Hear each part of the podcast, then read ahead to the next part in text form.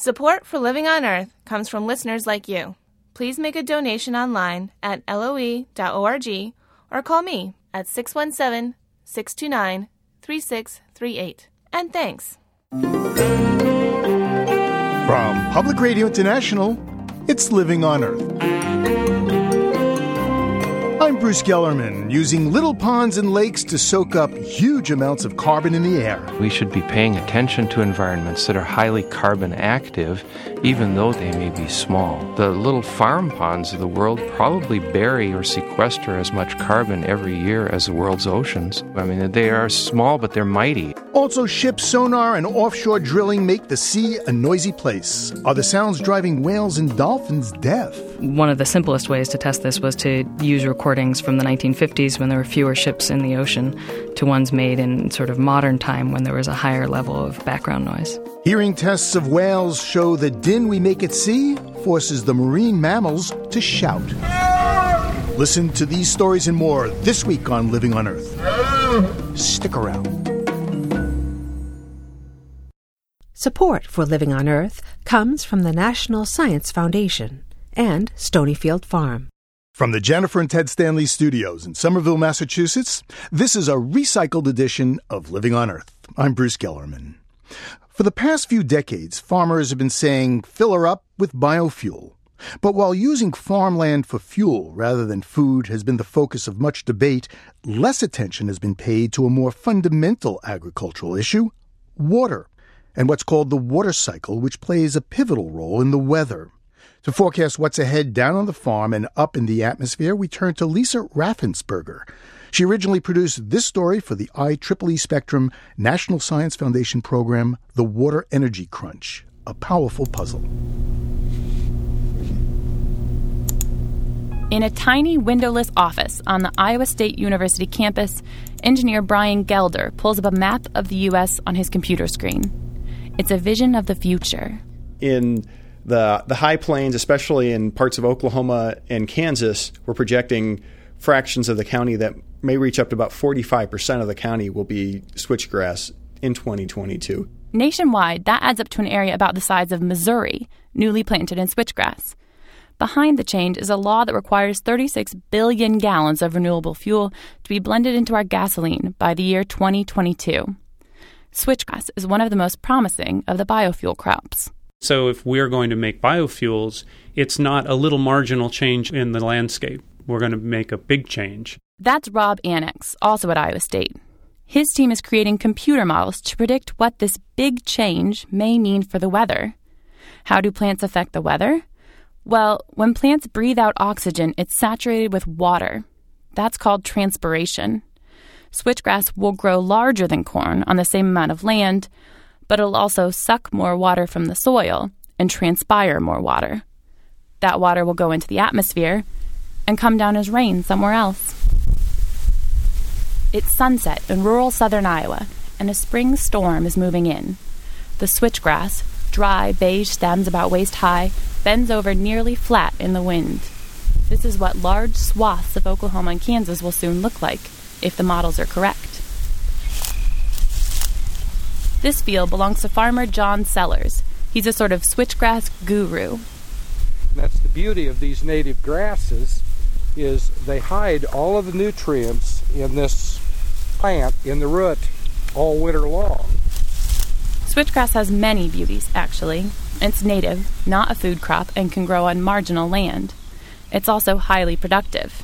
Near where Sellers lives, an average acre of land produces 4.7 tons of corn, but could produce 5.5 tons of switchgrass, which could someday mean a lot more ethanol produced.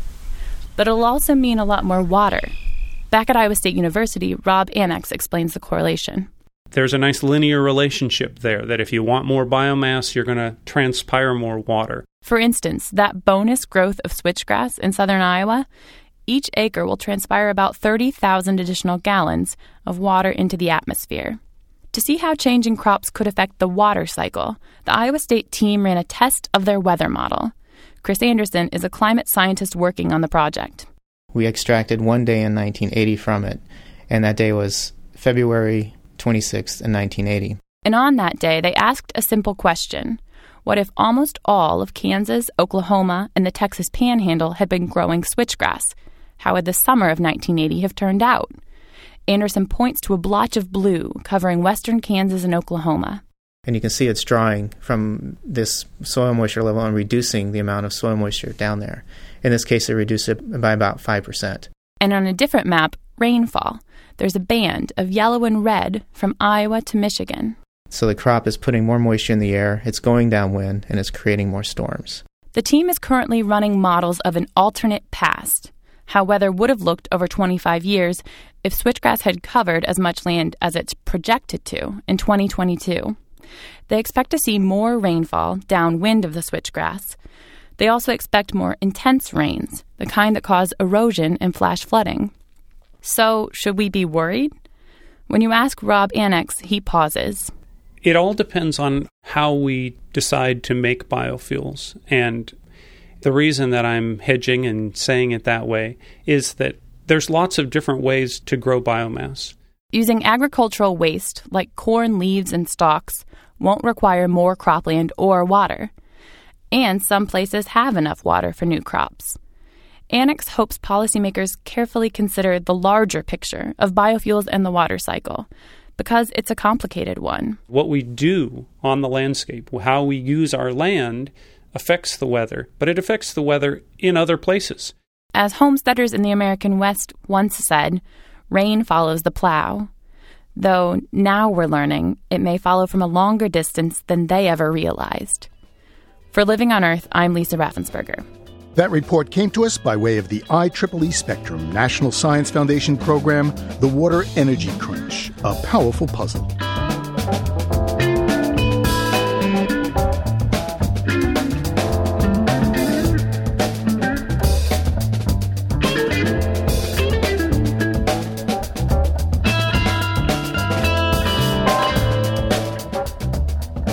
Something that might surprise you. It certainly surprised scientists.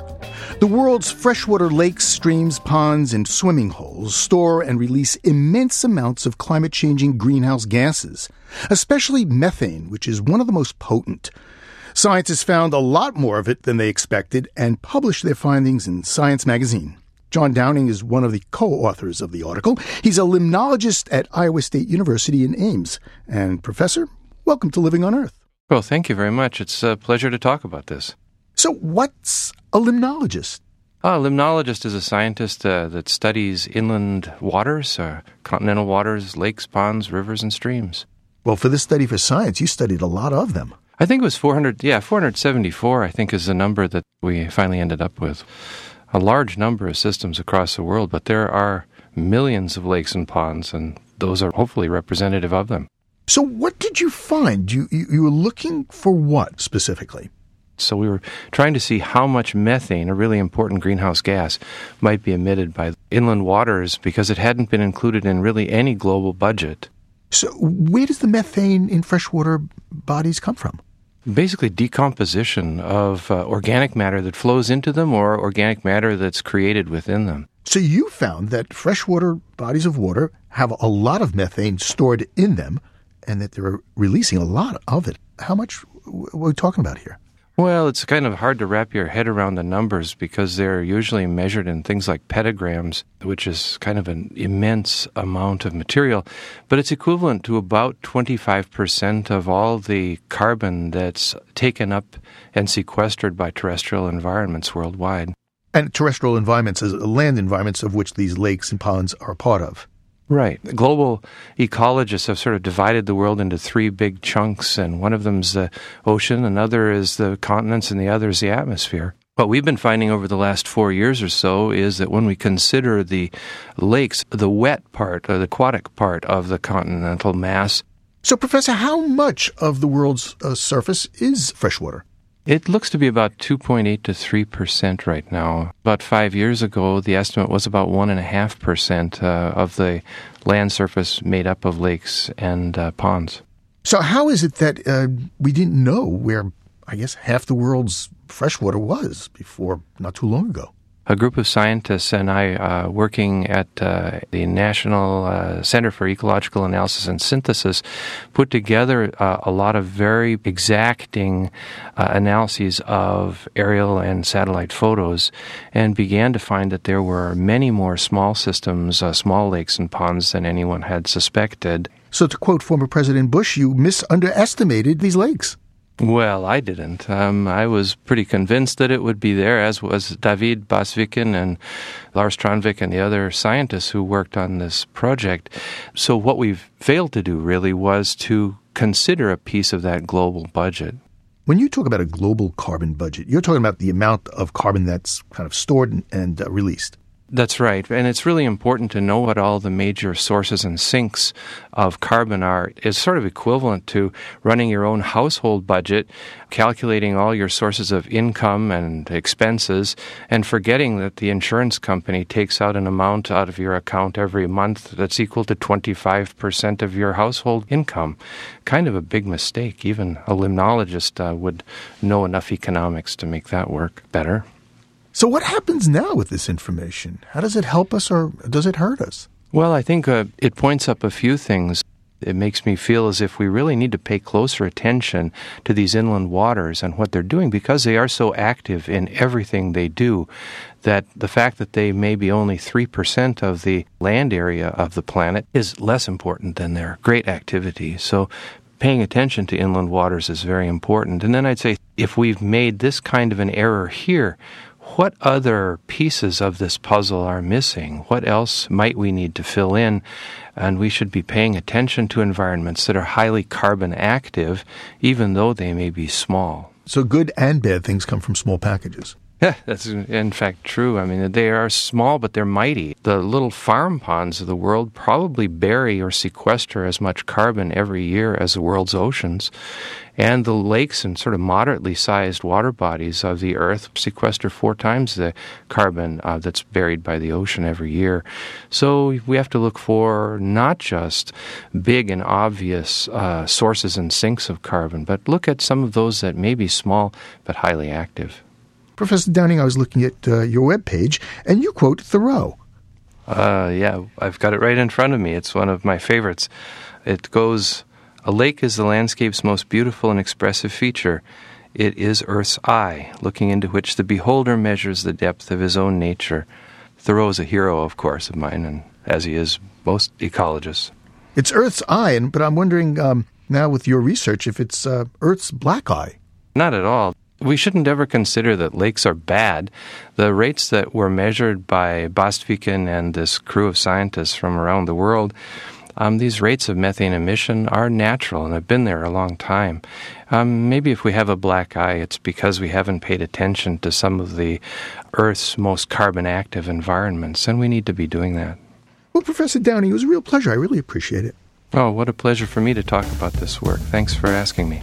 John Downing is a limnologist at Iowa State University in Ames.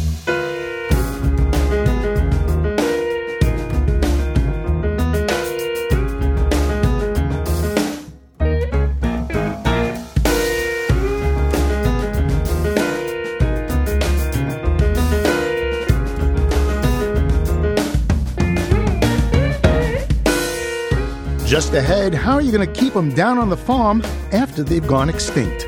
For an answer, stay tuned to Living on Earth. It's a recycled edition of Living on Earth. I'm Bruce Gellerman. And now for something completely different. It's party time at LOE. I'm completely blown away by the turnout. I've been amazed at the number of people that have shown up. Take out your glitter makeup, your acid wash denims, and don't forget your wallet. This ain't no disco, this ain't no fooling around. This is a carrot mob. Carrot Mob is a way for environmental activists to capitalize on capitalism, using the power of their purse to persuade businesses to go green. For example, getting a liquor store to put in energy saving light bulbs. CFLs and bourbon together at last. It's about time, right? Somebody had to do it. That somebody is Brent Schulkin, founder of Carrot Mob. Forget sticks and protests to get companies to do the environmentally right thing. Schulkin says, why not reward businesses with a carrot mob? A couple years ago, I was in San Francisco and I got on my bike and rode around my neighborhood to 23 convenience stores. And at every store, I went in and I said, What I'm going to do is bring hundreds of people to one store on one day, and we're just going to spend a ton of money. And so what I asked was, What percentage of this revenue we would bring will you set aside and reinvest in energy and efficiency upgrades to your store? Finally, one store said, I'll give you 22% of everything you guys would spend. So then I turned around and I went to the community, you know, put up some flyers and spread the word on the internet and said, everyone come down. And then on this, the day of the Carrot Mob, hundreds of people showed up at this convenience store. There was a line around the block. When it was all over, you know their their typical daily revenues maybe eighteen hundred dollars, a little more than that on the weekend.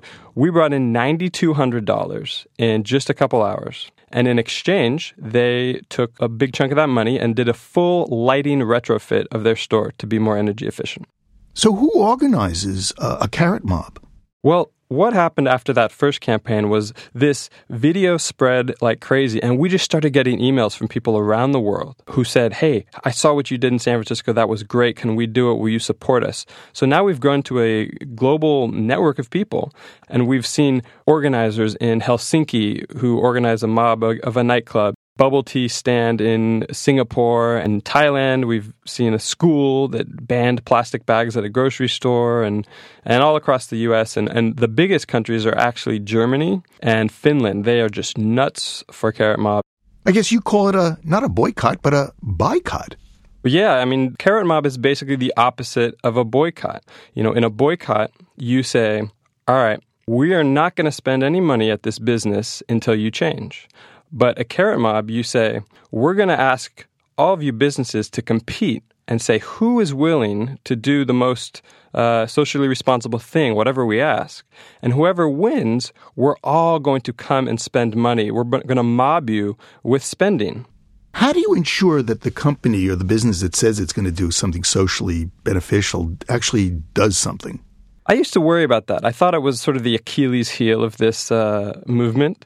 I don't anymore. And the reason is that almost all of these businesses are in it, some are in it for the cash, but a lot of them are in it for the reputation, the long term value of being seen as sort of this great business in the community. And if you're in it for the reputation, you know, you know how harmful it would be if you then said, haha, just kidding, we didn't follow through, suckers. we just haven't had any problems. And we've now had 112 or so campaigns, and there's never been a problem with it. So I, I don't worry about it anymore. So you've had over 100 Carrot Mob uh, campaigns. Any quantification of the results? Well, yeah, most of the campaigns so far have been focused on energy efficiency. The best estimate we have is that I think we've saved around 18 million kilowatt hours of electricity. Uh, but you know, this is not our own exact data. This is sort of just some projections we have. So, uh, as we raise money, we're going to be building out some better tools for measuring our impact. Does this work um, principally with small stores, or could you use it for big box stores as well?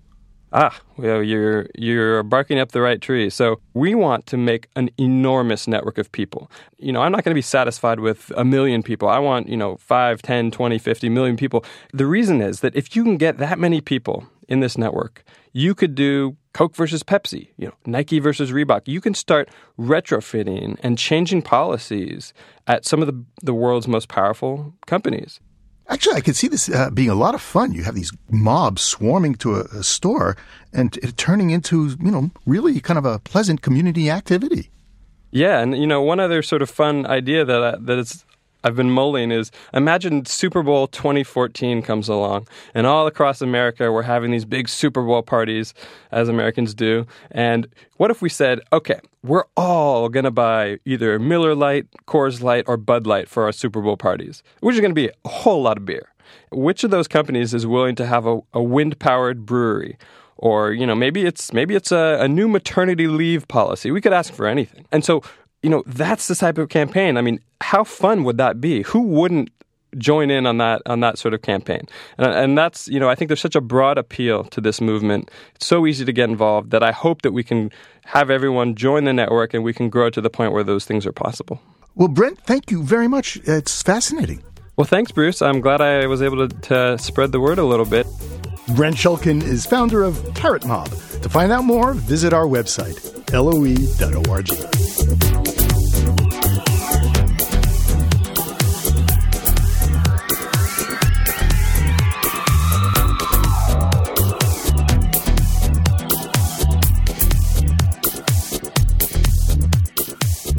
There's an unusual sign at the entrance to a farm in Newport, Rhode Island, warning biosecure area, absolutely no trespassing. Please leave immediately.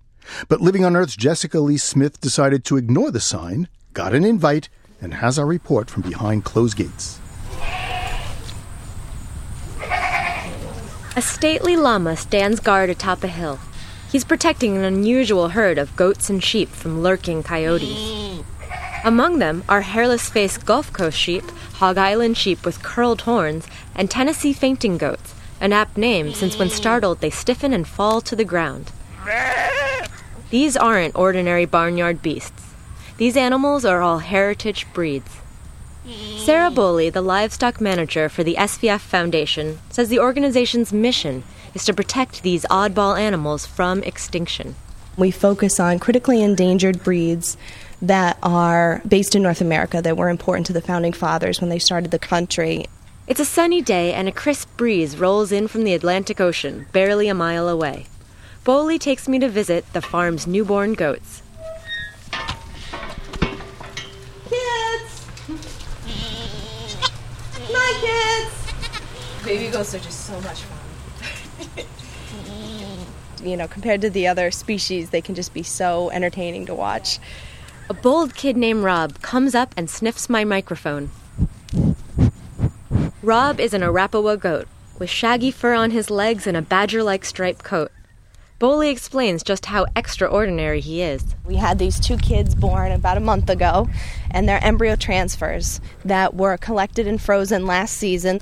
And then this spring, we thawed them out and implanted them into their two surrogate moms, and they were born about a month ago.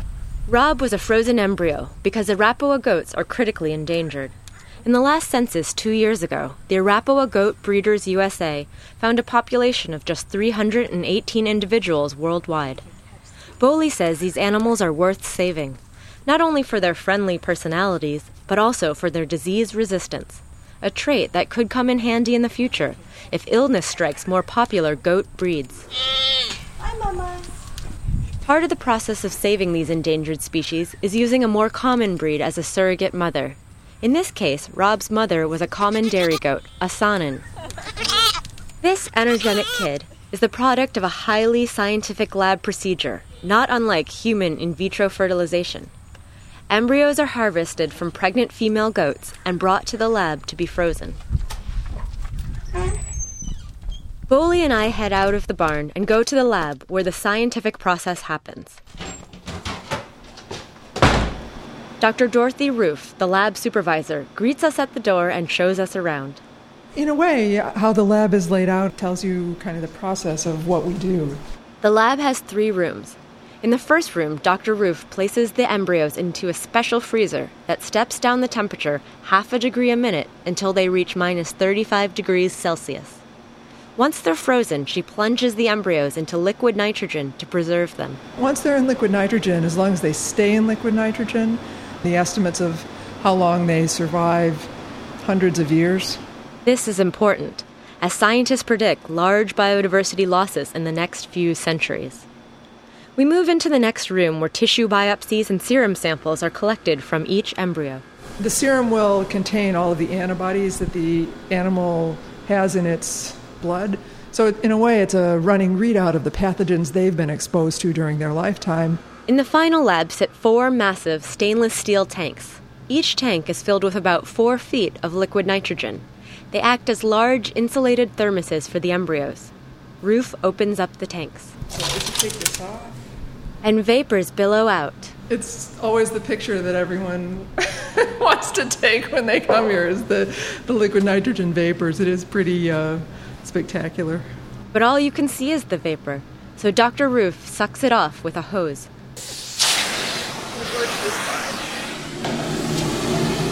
Inside the tanks, there are tiny red straws filled with embryos, each labeled with information about its biological parents.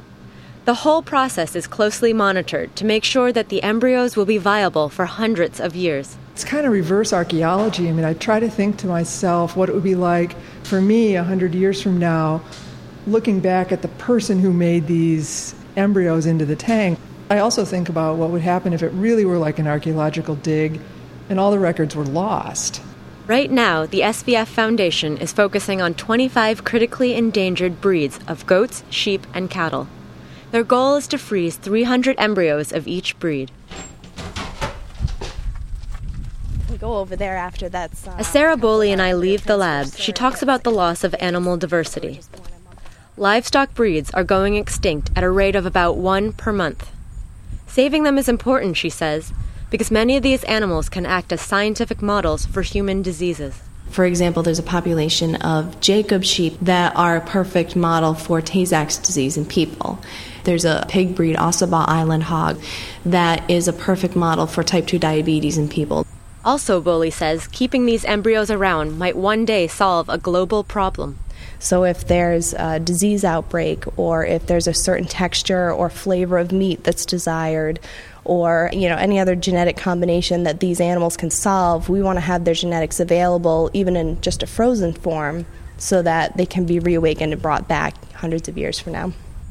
For now, the embryos slumber in their deep freeze and wait until they're called upon to resolve some crisis. And who knows? In the future, the fate of the human food supply might just be resting on their horns. For Living on Earth, I'm Jessica Elise Smith in Newport, Rhode Island.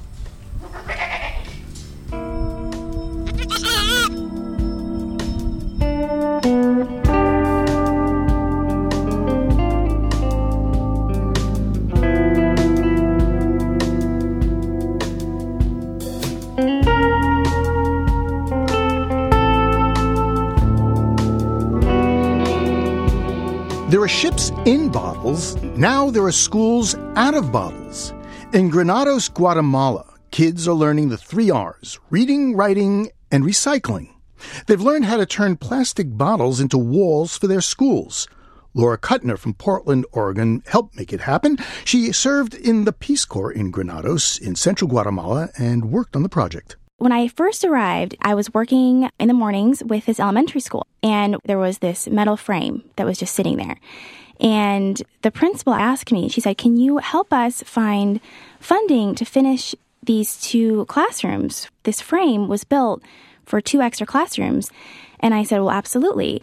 And about that same time, I had heard about the work of a fellow volunteer. Basically, they turn plastic bottles and inorganic trash into building blocks. It was al- almost an accident. I was hanging out at recess with some of my students and I was drinking a Coca Cola and it was in a 600 milliliter bottle. And I realized that the bottle was the exact width of the metal frame that was sitting there. And so I, you know, a little light bulb went off in my head and I thought, well, maybe we could apply this construction technique of building out of bottles with this metal frame and perhaps it will be you know a more cost efficient way of finishing these classrooms Are these no deposit, no return bottles, or are these bottles that you have a deposit and you get money for? well there's no recycling system unfortunately in this part of the country Guatemala definitely as well as you know many countries around the world has you know issues with waste management there did exist the mentality of not being necessarily aware of how long it takes trash to decompose and so a lot of times the plastic bottles and trash was just thrown on the ground and it was just sitting there How many bottles did you have to collect? we calculated that we need to collect 6,000 bottles, but we end up using over 8,000. Woo, that's a lot of bottles. Yes, lots of bottles. Where'd you get them from? Um, we went to all of the local schools asking for their collaboration. So essentially, every student collected and stuffed at least five bottles, and these have to be stuffed to the max. They are called eco bricks. And we walked around with the students and we literally cleaned the entire town. We picked up so much trash, we had to go to neighboring suburbs to find more trash. How much trash does this equate to? Each bottle, and it varies a lot based on, you know, what kind of inorganic trash. All the trash has to be organic. We had all of the local stores donate all of their plastic trash. You can't use any paper or cardboard because that decomposes quickly. You know, on average, a bottle weighs about a pound. So if you, you know, 8,000 pounds just for one school. So you picked up the bottles, you picked up the trash, you stuffed the trash into the bottles, and then built a wall. We built four walls. It's a very simple process. Essentially, you have your frame and you start on one side of the frame. You have to lay out either, you know, you staple chicken wire to one side, or what we did because we used metal was we tied with metal wire the chicken wire to one side first and made it really, really tight. And then you start on the inside and you are stacking the bottles um, against the first layer of chicken wire um, vertically and then horizontally. And then you're slowly closing it over with another layer of chicken wire and then tying both layers of chicken wire together. So you kind of encage the bottles. And then you put three layers of cement on both sides. After that, you can't even tell that it's built out of bottles. It looks like it was built out of cement block. Guatemala is a very active earthquake area. Can these withstand earthquakes? Absolutely. Because of the chicken wire and the way that it's built, it's actually a little more flexible in earthquake territory than cement block. So, what's the potential for this kind of method in other parts of the world? This has huge potential. Since our project has been completed, um, I have received email inquiries and questions from all over the world from Haiti, from the Philippines, from Africa, people that are working and want to turn trash into building blocks. But we always say that these projects, the, the actual structure, that's just one aspect of it. The real long term goal of these projects is the educational aspect to it because this is not a long term solution to trash management in any way, but just the educational aspect and and learning how long it takes trash to decompose and what you can do with trash and how much we produce. We produce enough trash to build buildings with it. And also bringing communities together. It's in every sense of the word a win-win. Well, Laura, thank you very much. Really appreciate it. Thank you for having me. Former Peace Corps volunteer Laura Kutner talking to us from her home in Portland, Oregon.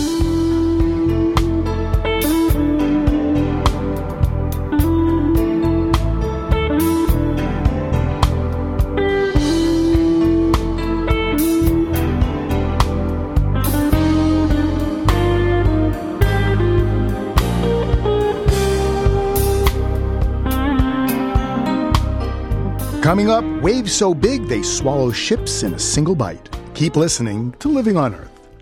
Support for Living on Earth comes from the Gordon and Betty Moore Foundation, Gilman Ordway for coverage of conservation and environmental change, and the Sierra Club, helping students, workers, entrepreneurs, and families create a healthy and prosperous clean energy future.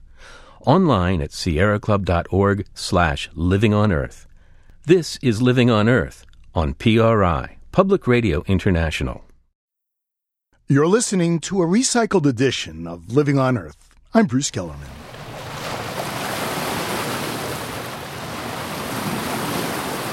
For us, this is the sound of the sea.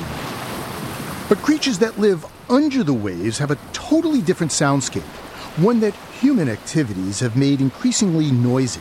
And the cacophony could be disturbing sea life that depends on sound to survive. Living on Earth's Ike Sriskandarajah prepared our report. À la découverte d'un monde étrange, presque inconnu. Jacques Cousteau called the ocean the silent world, and he gave that name to his 1956 underwater documentary. Le monde du silence. But while it's mostly silent to us, to its regular residents, the ocean can sound like a busy street corner. And research from two ocean scientists shows us the significance of sound in the sea. The first study comes from David Mann, an associate professor of biological oceanography at the University of South Florida. He recorded these bottlenose dolphins around Tampa Bay. Yeah, it's an underwater recording, middle of the night. Everything you hear in there is completely natural sound. There's a dolphin whistling at high frequencies, and then there are fish sounds, which people most people don't know about, that are lower frequencies. So it sounds like you know the fish sounds are like bop, bop, bop, bop, bop, bop. And so it's interesting for people, I think, for a number of points. One is that you know there's a lot of animals in the ocean using sound for communication. Mann says every dolphin has its own signature whistle. That's how a baby dolphin identifies its mom through all the other calls around it. Just like if we met and I'd say, "Hi, I'm Ike." For example, in bottlenose dolphins, this whistle is basically, you know, saying like Bob, Bob, Bob, Bob, or whatever, you know, my name. Whistles aren't just to identify which dolphin is Bob. They also tell them where they are and what's around. Being able to hear is vital. For dolphins, deafness is disorienting. In the dolphins world, if you even have a 40 decibel hearing loss, your range of echolocation is going to drop by a hundredfold. And that's basically making the animal blind. For five years, David Mann would rush to the beach whenever he heard of a stranded dolphin. And he'd give the dolphin a hearing test.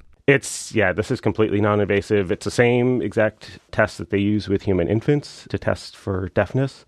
And so the one difference is, you know, we don't have uh, headphones per se for dolphins. We use what we call a jaw phone, which is simply a small speaker in a suction cup. So the dolphin would have a speaker on its jaw and a suction cup on the top of its head to monitor brainwaves. The brainwaves show up as a line on a little portable screen. You know, they'll play a sound to you like boop, boop, boop. In a healthy dolphin, the brain waves go wild at that tone. But a lot of the time, David was staring at flat lines. You know, the first time we thought our equipment wasn't working because it's basically you're not getting any electrical response off the brain when you play sound to it. But then we started seeing this more, you know, more than one time. And we also had animals at the same location that had normal hearing. So over the five years Mann and his team conducted these tests, they found that more than half of the bottlenose dolphins that beached themselves had significant hearing loss. But he thinks that just might be part of being a dolphin. Deafness in humans is not uncommon, and um, there's no reason to suspect that dolphins are going to be any different than humans. But there's another possibility. Human made sounds might be hurting their hearing in ways we don't understand. If you start running, you know, hundreds or thousands of ships on the same shipping channel back and forth all the time, and you raise the background noise like 30 or 40 decibels on average continuously, now you're affecting lots and lots of animals. And it's happening out in the middle of the ocean, so it's a lot actually harder to figure out what the effects are. David Mann isn't the only scientist wrestling with that question. So is Susan Parks. So that's the it's the joy of science. Parks is an assistant professor of acoustics at Penn State. She studies how ocean noise might affect one of the ocean's largest and rarest inhabitants, the right whale. Right, yeah. So right whales are highly endangered, and there are about 400 left in the North Atlantic right now. They're so rare now because they were the right whales to hunt, and man is still the danger. These whales are living in an area that's highly influenced by human activities, similar to animals that might live in a city. Most things that people do in the ocean uh, either intentionally or inadvertently produce sound as a byproduct.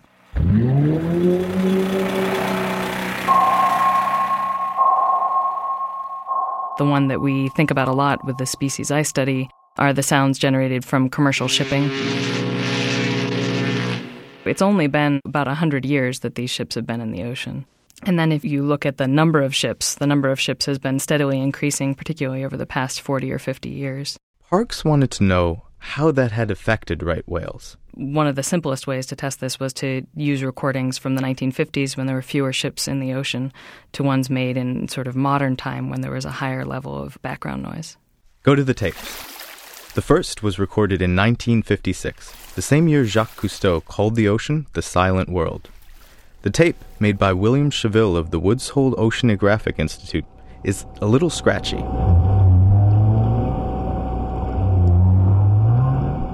Fifty years later, Parks made another recording of right whales at the Bay of Fundy, where Maine meets Canada.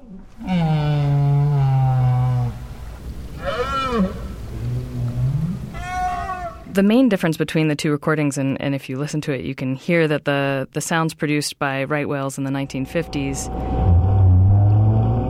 there's actually been a shift upwards um, of about 30 hertz for this species. What's that, like uh, an octave? Uh, it's a little less than an octave, yeah. So today, are right whales more falsetto? well, it's still it's all still pretty low frequency. So they sing higher to cut through the ship noise, and they also sing louder. As we ratchet up our volume, so do the whales. But perhaps there's a limit. It's possible that when the noise level exceeds a certain threshold, they just stop calling.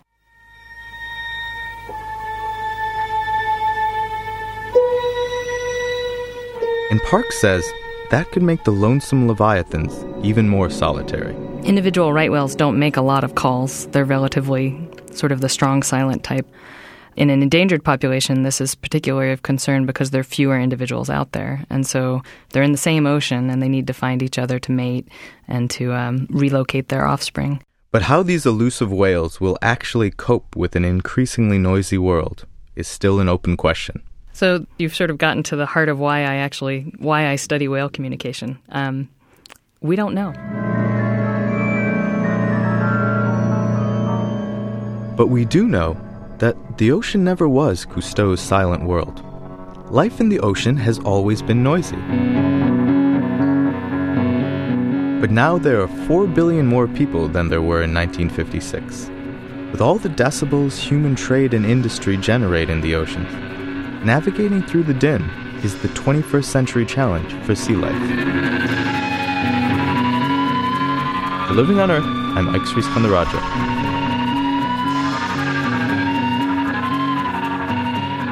Monster waves that sink ships, leaving not a trace or a survivor, are the stuff of myth, legend, and Hollywood. But turns out they're real. In fact, satellites and ocean tracking instruments show that monster waves are not that uncommon. They strike a ship about once every two weeks. Susan Casey writes about them in her book, The Wave In Pursuit of the Rogues, Freaks, and Giants of the Ocean. And she talked with Living on Earth Steve Curwood.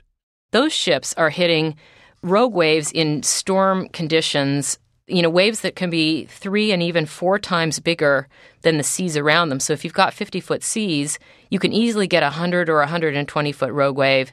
And um, scientists really had to reckon with the fact that these waves do exist. In your book, Susan Casey, you tell the story of a scientific uh, ship in the UK that documented these giant waves.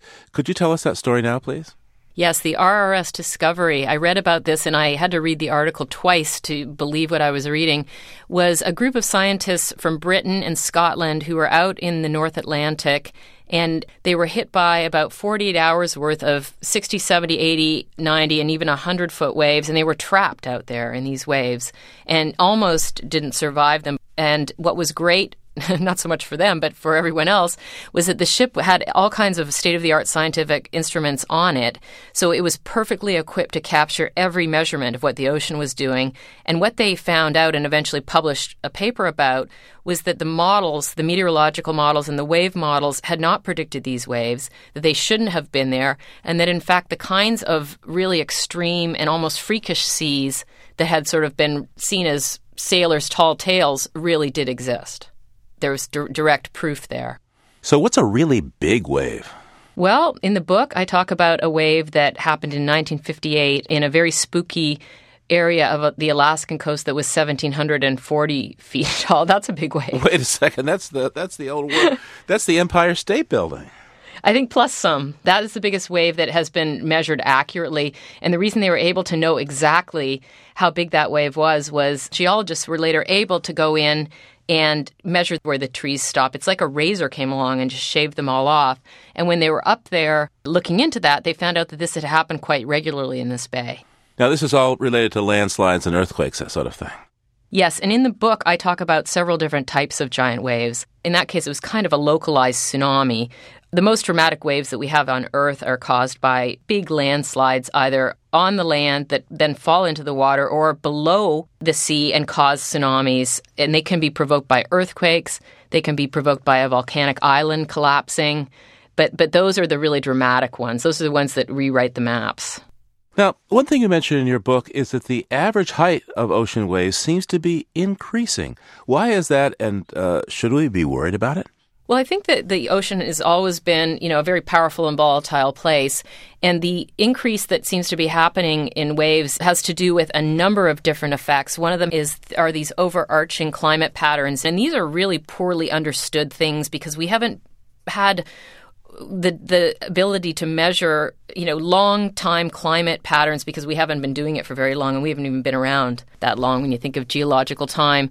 So th- that the increased wind that comes from a warmer ocean and potentially stormier environment just caused by climate change. So I don't know about worried, but aware certainly.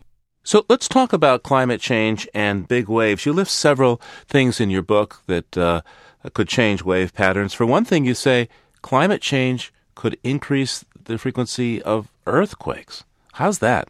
This is what happens when glaciers melt. They they tend to change distribution of weight.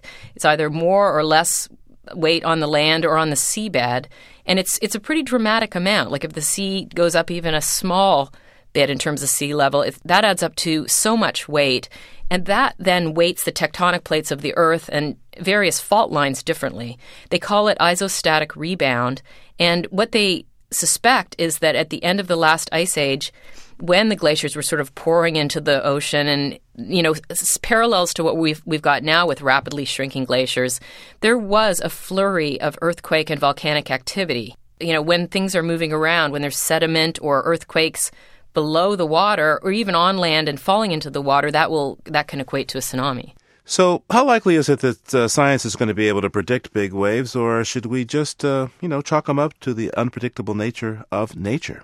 Well, I think nature is always going to defy our attempts to completely dissect it in any sort of rational, logical way because chaos and, and random events are really a part of its complexity. But there are some very, very smart people trying to make better climate models and better wave models and to better understand how we can be in harmony with these potentially destructive or certainly incredibly powerful forces and that work just goes on continuously and when you have something like the tsunami of 2004 and a, a uh, you know tragedy like that or the the sort of amazing power that was witnessed as the storm surge came over the levees in Hurricane Katrina, I think it shows how important it is going to be for us to be able to understand this in such a way that we can we can live with it. Part of your book you devote to a search for I guess, a surfing uh, holy grail, what, to ride a 100 foot wave? Yes. Why would someone want to ride a 100 foot wave? It sounds like Death Wish to me. I would definitely agree with you. I wanted to find out. I uh, saw a 20 foot wave uh, years ago and had never forgotten how terrified I was when I saw it, and somebody was riding it. And uh, I didn't understand how he could survive it. And then a few years later, they started tow surfing, and I saw pictures of some of the characters in my book riding 60 and 70 foot waves, and I was absolutely riveted. I couldn't understand how people didn't die every time they went out. You need to explain tow surfing.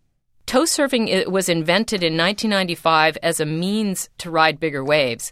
Waves that are bigger than, say, 30 or 40 feet are not possible for us to paddle into. They, are just moving too fast. I described it in the book as trying to catch the subway by crawling. You just you're not going to get it. It's just going to go thundering past you. So the biggest, most interesting waves for some of the surfers were in the what they called the unridden realm, and they eventually through sort of painful trial and error figured out that they could use jet skis to pull a partner onto the crest of the wave. And it could be, theoretically, it could be any size wave. It could be a 100 foot wave, but they were doing it with 60 and 70 foot waves with success. This sounds absolutely nuts. A jet ski is not the easiest thing in the world to handle. Now you're going to have this 60 feet above, you know, there's a big hole at the bottom of that wave. Well, and not to mention that, that water is, you know, 800 times denser than air, so when it comes crashing down on your head, it does some damage. And as I said, it was a very painful trial and error process. How many people get killed doing this? You know, every so often somebody will get killed or injured very badly, or sometimes I think what happens a lot more often is they get scared to the point where they never want to do it again. I asked a lot of them to describe to me that what it feels like to be held down by a wave that big and it's I think it's a truly fearsome experience and some of the best surfers that I encountered and interviewed said you know they had instances where they really as one surfer put it saw the mandala and they didn't want to go back right back out there and do this thing that they loved. It took years to feel like they were in control again. In other words, they thought they were about to die. They were drowning. Yeah, and, and most of them do have that experience. And you feel fine going to sea knowing that these waves are out there. I definitely would. It's just I think you always have to have your wits about you. You have to know that these waves are out there. And I also think the last thing I would want people to do is to read this book and think I'm more scared of the ocean. I mean, I feel as though part of my purpose in writing it was so that we could understand more this great force that's so much a part of the planet that we live on. And if we understand it more, then maybe we can respect it a little bit more. Because one of the things that seems so counterproductive is to treat the ocean like it's this other thing over there and we can dump stuff into it and we don't have to worry about understanding it. You know, what I'd like to do is shed more light onto what's going on in the darkest heart of the ocean. Susan Casey's new book is called The Wave In Pursuit of the Rogues, Freaks, and Giants of the Ocean. Thank you so much, Susan. Thank you. That's Living on Earth's Steve Curwood. We leave you this week with a phrase of terns. Mark Seth Lender accompanied some U.S. fish and wildlife scientists to Faulkner Island during their annual nest count of common terns and the endangered roseate tern. Faulkner is located off Guilford, Connecticut, in Long Island Sound. It's one of the tern's last safe retreats. No wonder their cries sound so angry.